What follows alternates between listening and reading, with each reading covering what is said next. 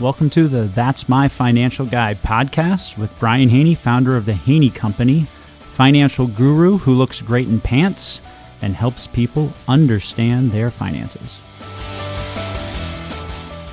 Welcome to another episode of the That's My Financial Guy podcast. I am your financial guy, the pant wearing superhero, Brian Haney of the Haney Company. And today we are graced with the presence of Lowell Aplebaum, a guru in the association space. I mean, I, have seen it. You float above the covers, and Uh, it's.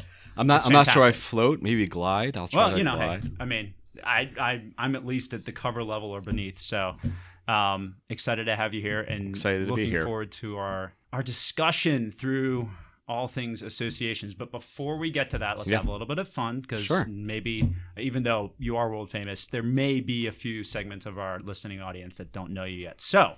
We are huge fans of pants on this podcast. You may be aware of that. What's your favorite pair style? Tell me about your pants situation. So I will say, although of course you want to dress professionally whenever Yeah. you're with a group, I find a distinct change in just like how I feel when I get to like put my jeans on afterwards. Yeah. Like automatically, for some reason, that change from like professional pant wearing Yeah. suit, whatever it may be, to just like being able to throw on your jeans is a de-stressor in a way I think yoga is to some people. So for me, jeans is the new yoga, I guess. I love it. Yeah, no, I, I can appreciate that. I mean, as as a you know, a- as a pant enthusiast, I- I, do feel jeans have their space. But I will say, like, I think socks is actually where you can more have like a distinct flavor to who you are. I noticed Oh, your yeah. your own pattern today oh, of, we're, of we're representing of kind of with more Native. American throwback. It's it's you know, it's quite. I like it. I like it. We got a little. I try to let my kids pick going on. mine when they go on. So this morning they picked Superman, Strong, as the case may be. strong. Yeah, no, the, the the the sock force is strong with this. I one. try. I appreciate that. Yeah. So, speaking of Superman, if you could be a superhero, what power would you have? Actually, I say my superpower is brilliant mirror, and I think that's the, the superpower I'd want is to actually help people hear themselves. Right? This world is full of too many people living in chaos and not being able Sure. to like hear what they're saying. So I- Yeah. super strength is great, speed is awesome, flying who wouldn't want to do it. But if I really wanted to help the world, it would just to get let people like hear themselves and then hear each other. I think that's what the world needs. I love it. It's a philosophical answer. I think I would either fly or run. That's That's a- fast. I don't It think just seems fun. I hear that. Super Yeah. strength wouldn't be bad either. Yeah. Juggle cars. I mean, if I if I was like the Flash fast, I think I could play professional, you know, sports and stuff like that. So that's, The, I mean, very selfishly. That's debate in our house is Flash or Quicksilver, who's actually faster. Two different universes. Very true. Fla- both Flash usually wins because the kids like the red and the color. Well, yeah, his outfit is just lights out better. Would you rather go to space or to the bottom of the ocean? Bottom of the ocean. Space may be the final frontier in terms of its vastness, uh, but I think you need to understand your home before you explore the I like outside. I think it's crazy. Like we've lived on the. This is our home. This is our Earth. This is our planet. Yeah.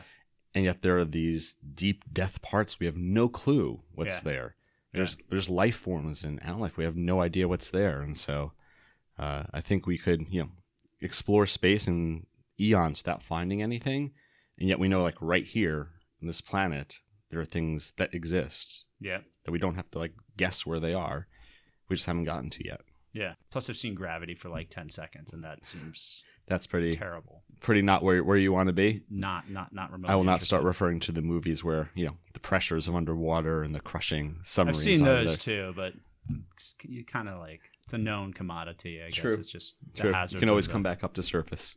Yeah, theoretically. Yeah, yeah, yeah. All right. So besides this one, Yeah. what podcast do you like the most?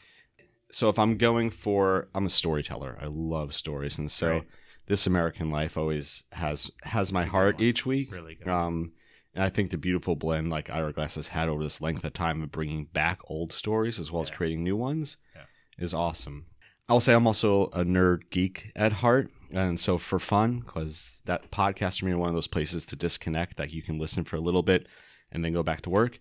Uh, there's this fun podcast called uh, The Adventure Zone, which are three Right. brothers and their father doing a podcast together. So the first round was them playing Dungeons and Dragons, which I know I'm like upping my nerd game here with that. No, But to- significantly, But Significantly. it's working, so, so but like they, they're funny and it's family together doing it right and it's just what started as just silly and a little crass really became a beautiful, like meaningful narrative by the end.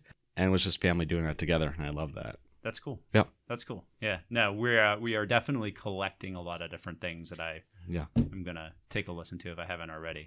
So again, even though you are world famous for the portion, the small portion of listening audience Uh-huh. that don't know what you do professionally, share that with us and just give us a framework for Sure. you know what what a day in the life of Lowell I, like. I try to avoid the ego and hubris I feel like you're putting on me at this moment. So, you know, my passion, my heart is one of facilitation. Yeah. Uh, I worked inside associations for over a decade, everything on the programmatic side from global business development and membership and volunteer and professional development and components to being a COO. And then I wanted to get back to working with leaders and strategy. Yeah. And so uh, the main place that my company works is with helping organizations hear each other better, you know, facilitating strategy and visioning and governance and leadership. Uh, and that means working with everything from small little individual member organizations to huge trade organizations. Uh, that means you get to work with different types of leaders all the time. yeah. And at, at least for me and for my company this this moment in life, I think the passion point is like the mission, vision, heart of all this Yeah. is that I'm sure you have a better phrase, but nonprofit being a tax status and not a goal. Like, it isn't that they're not trying to make money for a better cause, but that's not the only litmus test of success, right? Like, No, they're trying to definitely not. influence people and industries and therefore society and the world. And if we can help with that, I love that. Well, yeah. I mean, and, and we both appreciate the association landscape is really the extension of their representative industries. And, Yeah. uh, you know, I could safely say most industries are trying to be excellent in some way, shape, or form that goes beyond their service or their product or, you know, their engagement with the, you know, society at large. And it's, it is, I, you know, I, I can appreciate being able to connect at the level that goes beyond the business component Yeah. because these are these are real people that are taking on a charge in most cases in some form of an industry that they have no real tangible connection to didn't study x y and z Right. and what have you but yet they're picking this up and finding ways to to help all their respective members be excellent Right. and that's that's got to be a lot of fun every day Well, it's the, especially when you work with, you know, these boards of directors, right, are usually thought leaders in the industry. yeah brilliant people, passionate people, Mhm. successful people, people just coming in that are new and excited.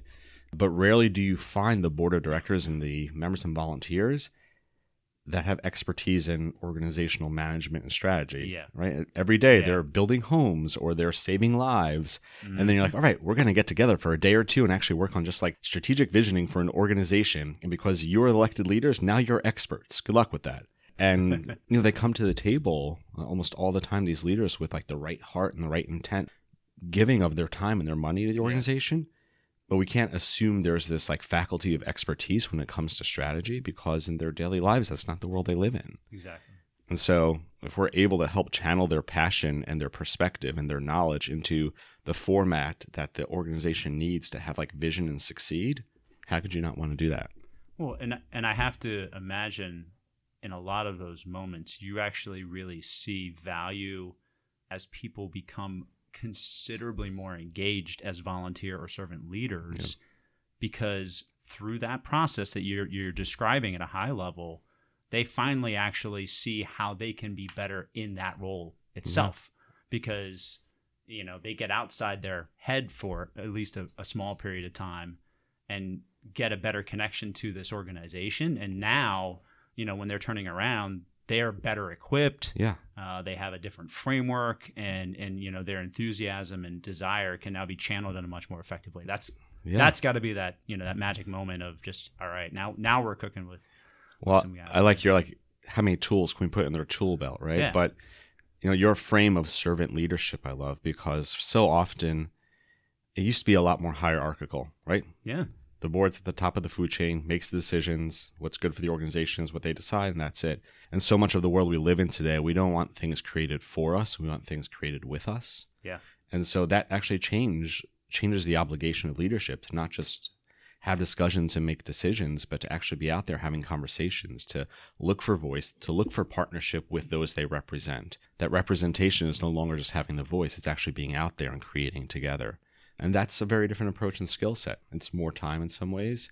It's a lot more dynamic, but it's also how you survive in an age of disruption and change. yeah So, since we're both considerably involved in the ASAE community, Sure.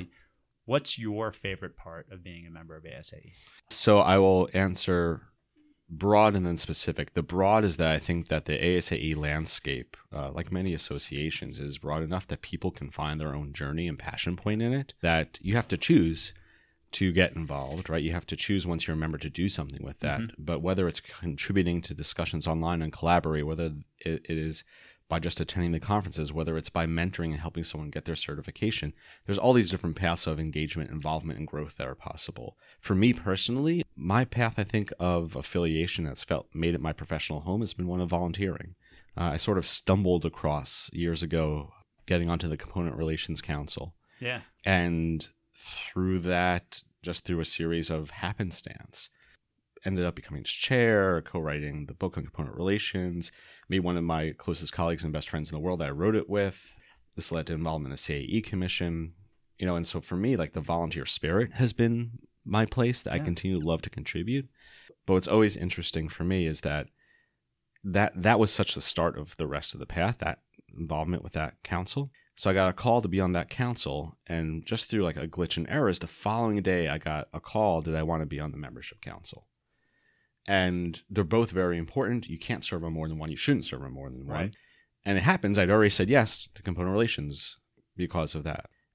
One day difference, right? If I had been on membership council, it still would have been an amazing experience.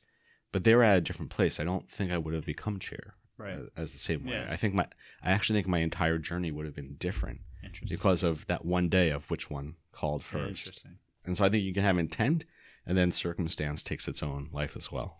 Yeah. Well, that's fun. Well, and you know, unlike just kind of a, a an industry relational aspect in an association community, Yeah. it is that additional component of I think volunteerism Mm-hmm. and connecting and and understanding really, you know, why do people associate? What is membership all about? And Right. how do we have this community that extends beyond our own individual world and Yeah. even our own individual industry space? And that's that's a lot of fun when you think about it. It makes It is. it makes the the community that's really large feel really small in many respects. You know, I was with a organization, a large organization, this past weekend, uh, where one of the members of the board uh, pushed back on me. It's like, you know what? Like, I hate we use the word volunteer. He's like, I wish you would stop using the word volunteer, Hmm. because if if our theory, like if what we're saying is that the only way we're going to see increased engagement, increased membership, is not by what people get, but also by what what they give. Like, look, the theory is that membership is a relationship and not just a transaction. There's, there- there's a two way there. Well, if every single member is giving, then it's not that you have singular volunteers. It's actually that the like giving aspect of the relationship is part of membership. It's not a separate volunteer thing. It's Mhm. that if everyone's a volunteer, then everyone's just a contributing member of the community. You don't need to like designate separate volunteers. Hmm. And so that's a very like change in lens. It means you have to redefine like volunteerism. It's not about like committee service or board service for a decade, right? Yeah. That there's small stuff too. Uh, but I think there's potential for organizations there to look for greater engagement if they broaden their definition of Yeah. what that means. Well, and so that's that's kind of a good segue. So at this point in history, Mhm. right, where we're just seeing a lot of firsts and and acceleration in certain areas, we're seeing technology. I mean, just it's a pretty interesting time to be on this planet, in my Yes. opinion. For the association community, what would you think the story that associations are telling? What what should that look like? Or what is maybe the most significant story that can be told by Yeah. associations today? First, I think narrative and story as a posit, as a frame, Yeah. should be where associations are focused. Uh, the idea that when's the last time you brought some you bought something from a brochure, right? Like the presentation of information is not what convinces us at this point to expend our resources. Yeah. What convinces us to expend our resources is narrative from colleagues or users about the experience they're having when they use the solution. We're like, you know what, I want that experience also. And that is a narrative story driven decision making process. And that's something associations should embrace more. I mean, when you look at marketing budgets, put a little less towards the brochures, put a little more to how do we grow storytellers and see and see if that makes a difference. But I think the stories that they want to tell, that they should focus on telling, are not actually stories of the organization. Yeah. You know, That's a the great point. the powerful stories are the stories of the people or the cause Mhm. or the the people that our members serve. And if you are able to capture compelling narrative across the member landscape, across who they serve landscape, across the industry partner landscape, the amalgamation of those stories is the story of the organization. yeah. You know, I, I look at organizations at a centennial, right? A hundred years, and you can tell the story of the history of the organization, and they're beautiful, crafted stories. And what people love even more are the stories of key people throughout that time who have been involved and the difference they've made and the difference the organization's made from them. We relate to the human. Uh, and so, if we're going to talk about stories and organizations, I would encourage associations and organizations to try to look at the lens of the story of their member, Yeah. story of the individual, That's great. and have those stories be their story. Yeah. And that's, you're right. That is a huge shift, I think, in just, in pretty much every aspect. I mean, you know, I, I certainly get the sense and I feel that associations do have a pretty good finger on the pulse of the story, Yeah. their members' story. But I think a lot of the nature of how they emphasize that as an organ as a as an association, right? Because I think I've seen and noticed that there are certain member organizations that have essentially tried to either control the story Mhm. to some degree or almost have their story be their own that they're trying to turn around and give to the members and hope that the members also Right. see that and there's value. And so, you know, the degree to which we can engage and see the collaborative effort and really, like you mentioned, kind of Yeah. bring unity to this storytelling process Yeah. where it's probably less of differences of stories, but more of maybe two sides of the same coin. And how do we tell it to a member to have them join Right. versus how we as an organization tell it to the public at large about whatever you know our, our, our membership is doing that's of significance and value and purpose. Well, I think there's a big distinction. Like, there's a distinction between giving someone a script or talking points. Be like, could you just like tell this story for me and read this, Right. right? Like, yeah, that's not genuine. I do think that uh, this type of approach of how do we communicate in a way that cuts through the noise means that you need to have clarity in who are you trying to tell the story to, yeah, right? What is the subject of the story you're trying to get them to listen to, and what voice is going to be compelling to them. And so there's there's a narrative strategy there that ideally an organization crafts before just going asking for random stories. Uh, Yeah. You know, you want to see greater diversity within your composite body, within your membership. Mhm. That comes with intention. That doesn't happen by happenstance. You want people to feel welcome. Well, they they should either be welcomed in the story or see those that they relate to as colleagues be the ones telling their story as Yeah. well. Right? I mean, we want to be places where we feel like we could see ourselves. Yeah. We could see ourselves as part of the community. That means as important as the story is, as important as the storyteller is. Mhm. That takes an added layer of preparation, but I think it's well served. and I also think on that point, that intentionality has to go all the way up to the top and, Yep. and become a leadership, not just mission. Yeah. Because mission is is important, but really the leader has to have it in their own heart Yeah. that that's their value. That they recognize that we will not be an organization that shines the way we want to shine if we're not this way, if we're not that intentional, if we don't have all of the voices and all of the members of the community at the table participating mm-hmm. because diversity goes beyond this kind of checkbox or you know social responsibility to really it's Right. it's it's a business necessity if we don't represent this international Mm-hmm. and extremely diverse you know society that we live in Yeah. we're not going to thrive we're not going to be able to have the value that we want to have or the impact that we want to have You know, I think so. I've seen recently both the a hurdle to that as well as an organization or two that are trying things which I find are interesting in terms of embracing it. The hurdles, I think you'll, if you look at the association landscape at this point, most organizations have a commitment to diversity and inclusivity Yeah. as like one of their stated values, or like Right. they'll say like this is important to us. Mhm. The hurdle is once they say this is important to us, and maybe even have like a diversity statement, is then feeling comfortable enough with the language of diversity to say, okay, how does this actually happen?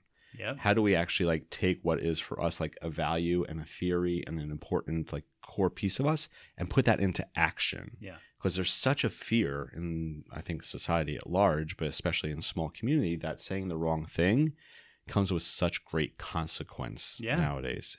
And the language of diversity is one that takes time to learn. Mm-hmm. And so I think that's one one challenge in terms of taking what is like the theory and the heart of it to the actual implementation of it.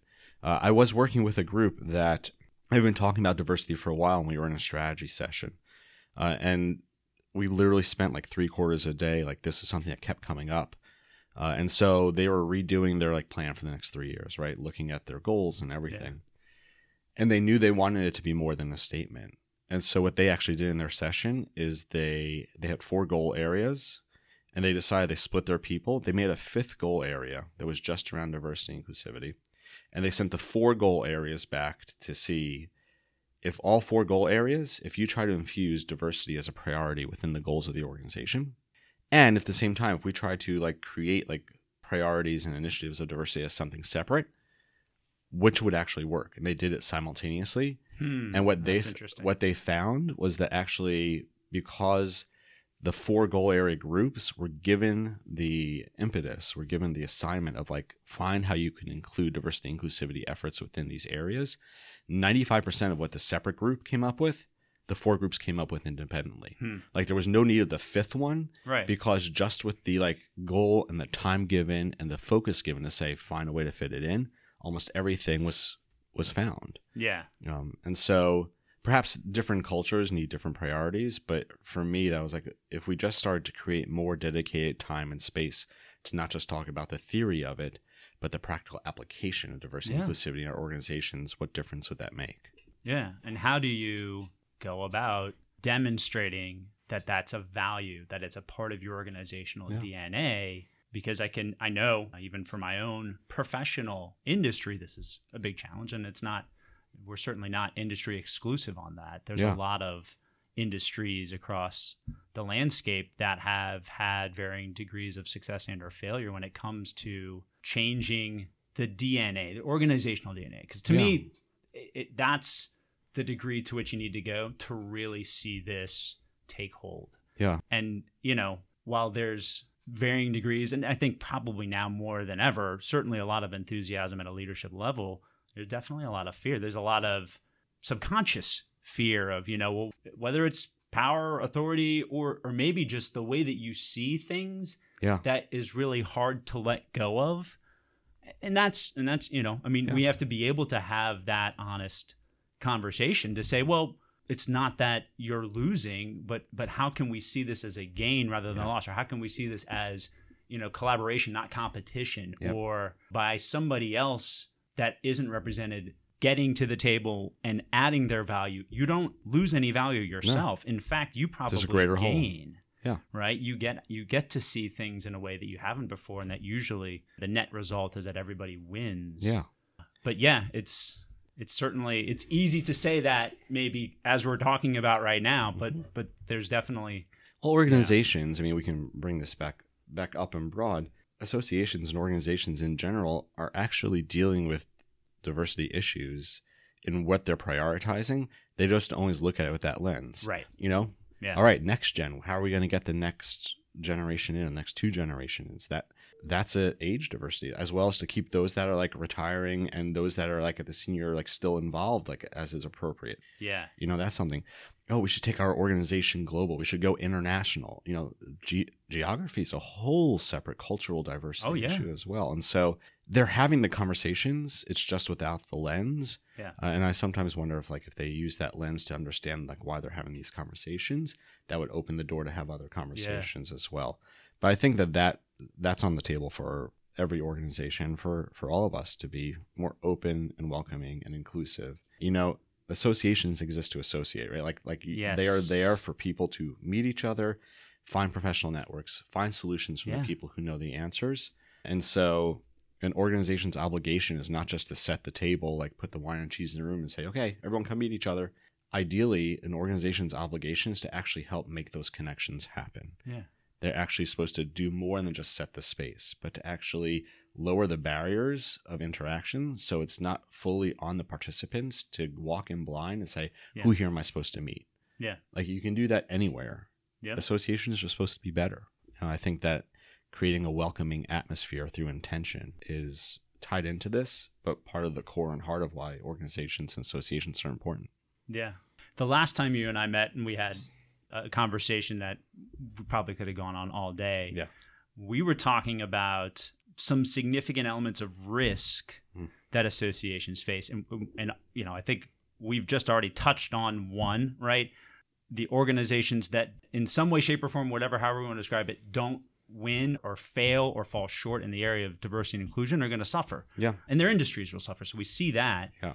But I think the one that was also really interesting, and this is, I mean, geez, really hard to kind of quantify, but the human capital risk. Mm-hmm. And you were just talking about it, right? How do older generations bridge the gap with the younger generation and recognize that knowledge transference is critical? I think you've seen certain things in facilitation that have probably surprised you. And working in a family owned business with a generation above me, I've seen this too, you know, in Yeah. my practice as well as in working with with clients where sometimes it's that lens that's the issue, but also Yeah.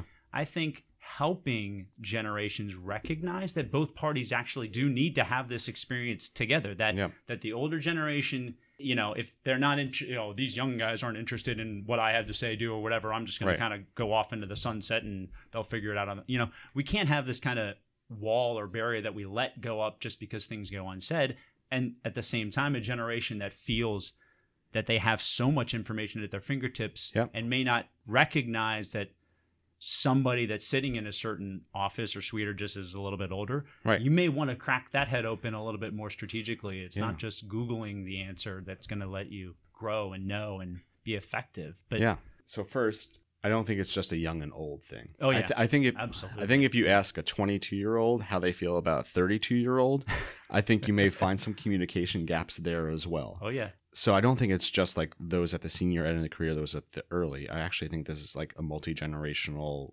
matrix, if you will. sure And I'd I'd say at least two things that I think could help.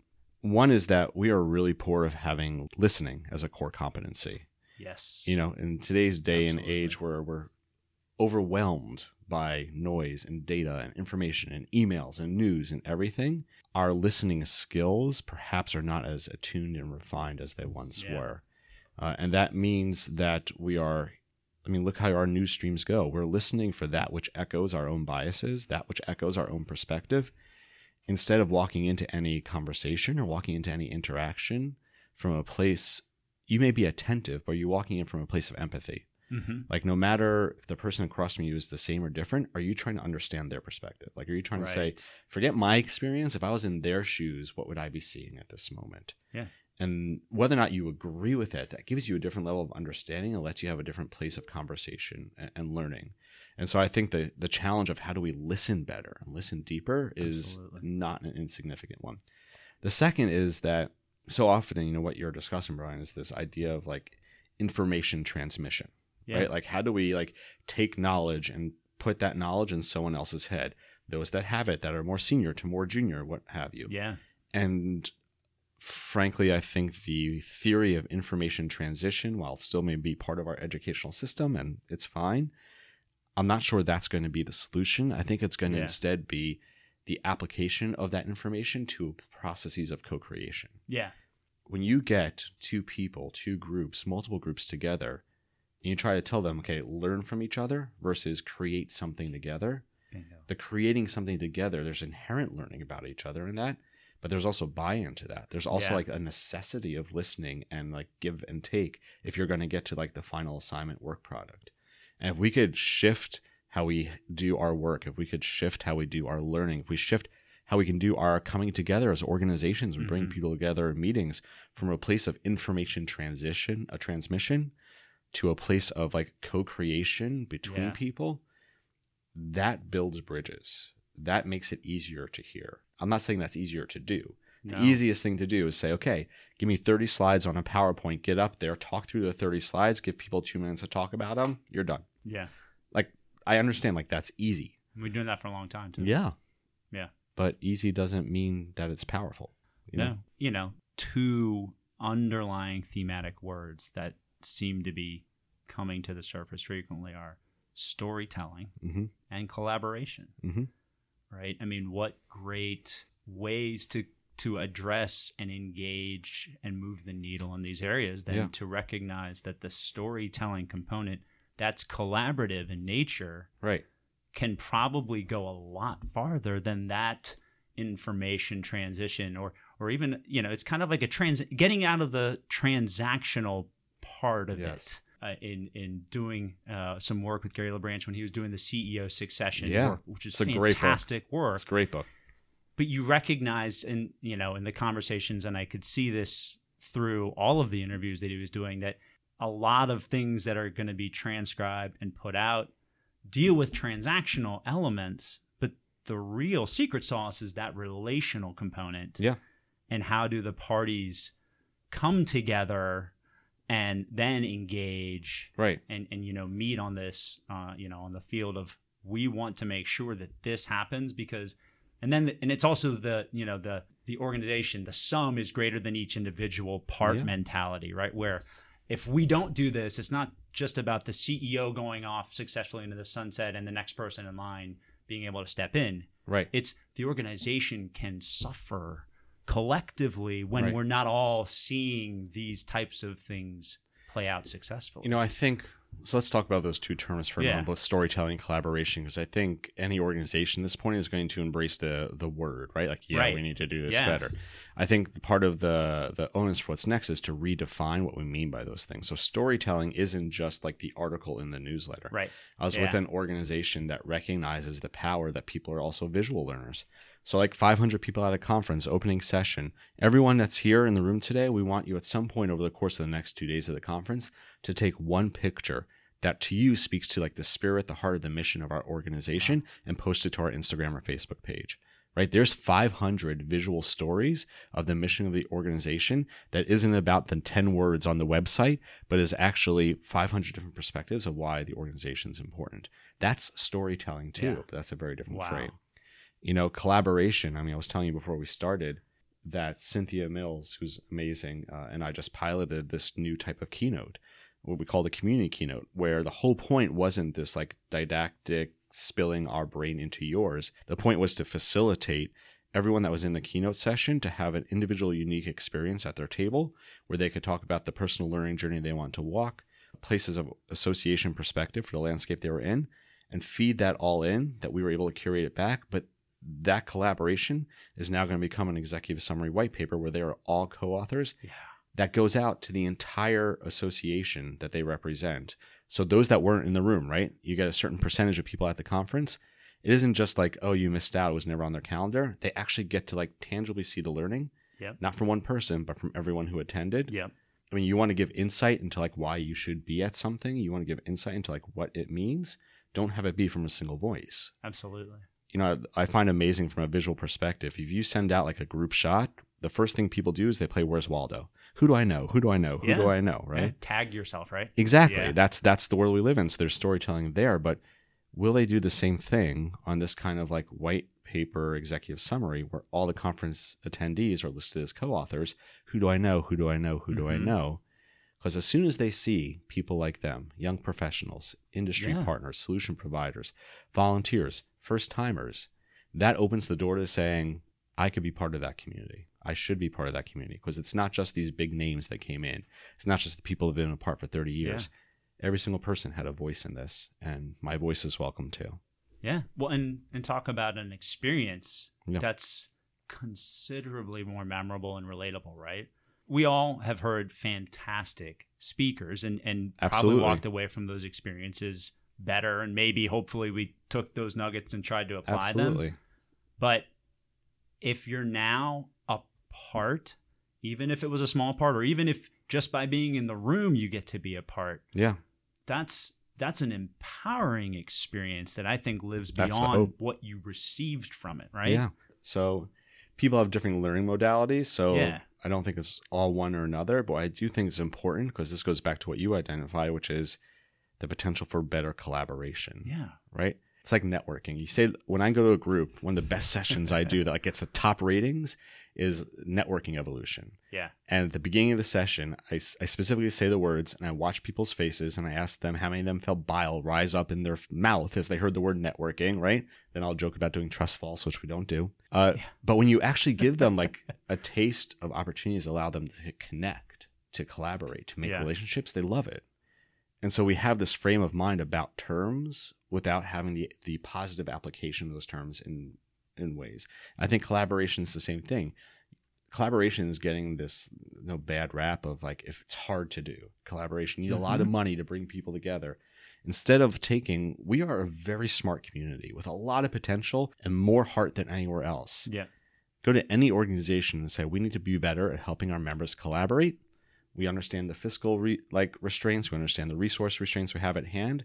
How can we do this? Yeah. And I bet you every single one will be able to think of ways to help their members better collaborate. It's setting aside the time and the effort and, and the resources to invest in that to say, what would that look like? Yeah.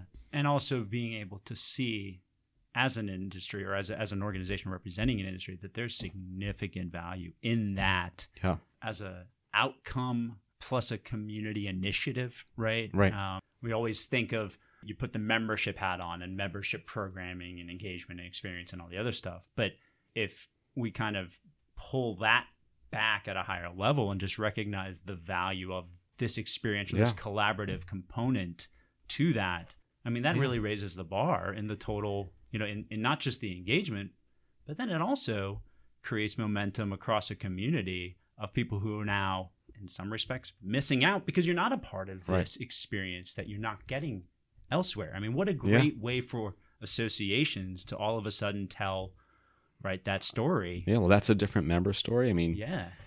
the member experience needs to shift from I paid my dues, so I got these things. Yes. You want members, you want people to remain and retain, then fine, you'll have those that are just looking for a product. There's nothing wrong with that. And you should have high quality products, Mhm. and there's nothing wrong with that. But the intent of the organization of a place of connection and collaboration means you can't just produce products. Yeah. You have to produce experiences. yes. You have to ex- produce places where these communities, macro, micro, tiny, individual, are going to form and embrace all of them as part of the larger whole, and that that is part of the reason that you belong to the organization. Yeah, and I think to that point, you know, a lot of the let's not just make it feel, but let's make it a reality Mhm. that we all see and and and engage with the truth that we're not going to be better doing this on our own, Right. and we will be considerably better when we are all doing it together. When we are trying to actively get that tide to rise so that everybody's ship sails. Yeah.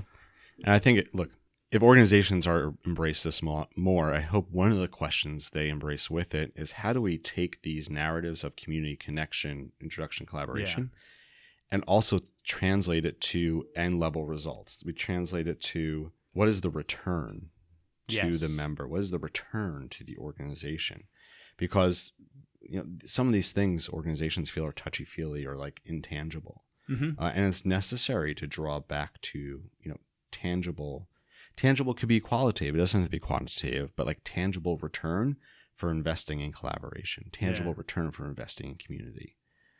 The personal journey of someone that meets someone at your association. Because of that meeting gets a job opportunity that then ele- elevates their own career. That because of who they met they now co-author a piece that changes the field. The association as platform for all of that is incredibly powerful. Yeah. You're not going to see that in like measuring your P&L, No. you know? But you you want the the powerful return of the organization, you have to tell that story as well. Yeah. So as we wrap up, if there's one thing that you would want an association leader to kind of glean or to be challenged by today, what would you want that to be? One thing for them to be challenged by today. I you know, I would say to them, what are the top 3 concepts that you think associations at large or your association has to embrace to succeed, but that when you say it, people roll their eyes? make a list of like those three words and concepts and then task your staff, task your leadership to come together over lunch or coffee and say, if we were to take this essential concept, which our understanding of it today brings about a negative response, and try to think about the potential in it, that there's a reason it's a core concept collaboration, networking, strategic planning. I mean, pick, pick what you like. Sure. And we were to try to frame it as a positive. We were trying to frame it as a potential. We were trying to frame it as something powerful. Yeah. What would that look like? And I bet most organizations could really redefine these core elements of what could help them succeed going forward. But because it's easy just to remain in the definitions we've always said instead Right. of redefine it, I think that would be the challenge I would give. I like it. Transformative. I hope so. Well, I appreciate you coming in. This has been a great talk. Yeah, Um, absolutely. and uh, we'll certainly have to do it again sometime. We will see you in Columbus. looking forward to it. I it's uh, going to be fun. looking forward to Columbus. I'm uh, finishing my term as chair of the CAE Commission, and therefore I am uh, looking forward to shaking the hands of all the new CAEs that'll be walking the stage on Tuesday morning. Uh, it's great to see them uh, join the ranks of those who have earned the certification that are helping lead our industry. So, Yeah. looking forward to that. So, uh, if people want to get a hold of you, Lowell, what's the best way for them to contact you? Lowell at vistacova.com, V I S T A C O V A, stands for Vision Strategy, Community, and Value, which is what we facilitate. Or my LinkedIn page, A P L E B A U M is the last name because last week I was somewhere where, they, where somehow I earned the name of Lowell Appleham, which is Love nowhere that. near Aplebaum, to be clear. Uh, as well as when I posted on my Facebook page, it got more likes than the post of the birth of any of my children. Yeah. So Sorry, I think I participated. I think that. so too, is but it. it is It's- it is yeah. funny. Uh, so Lowell Aplebaum, Vistacova.com is the company, and we'd love to speak to anyone who wants some good facilitation. Great. Thanks for listening to this month's episode of the That's My Financial Guy podcast. We hope you enjoyed yourself. If you'd like to get a hold of us, you can find us online at thehaneycompany.com or on Twitter at the Haney Company. The information provided in this podcast is not intended as specific tax or legal advice and may not be relied upon for purposes of avoiding any federal tax penalties. The Haney Company, its employees, and representatives are not authorized to give tax or legal advice.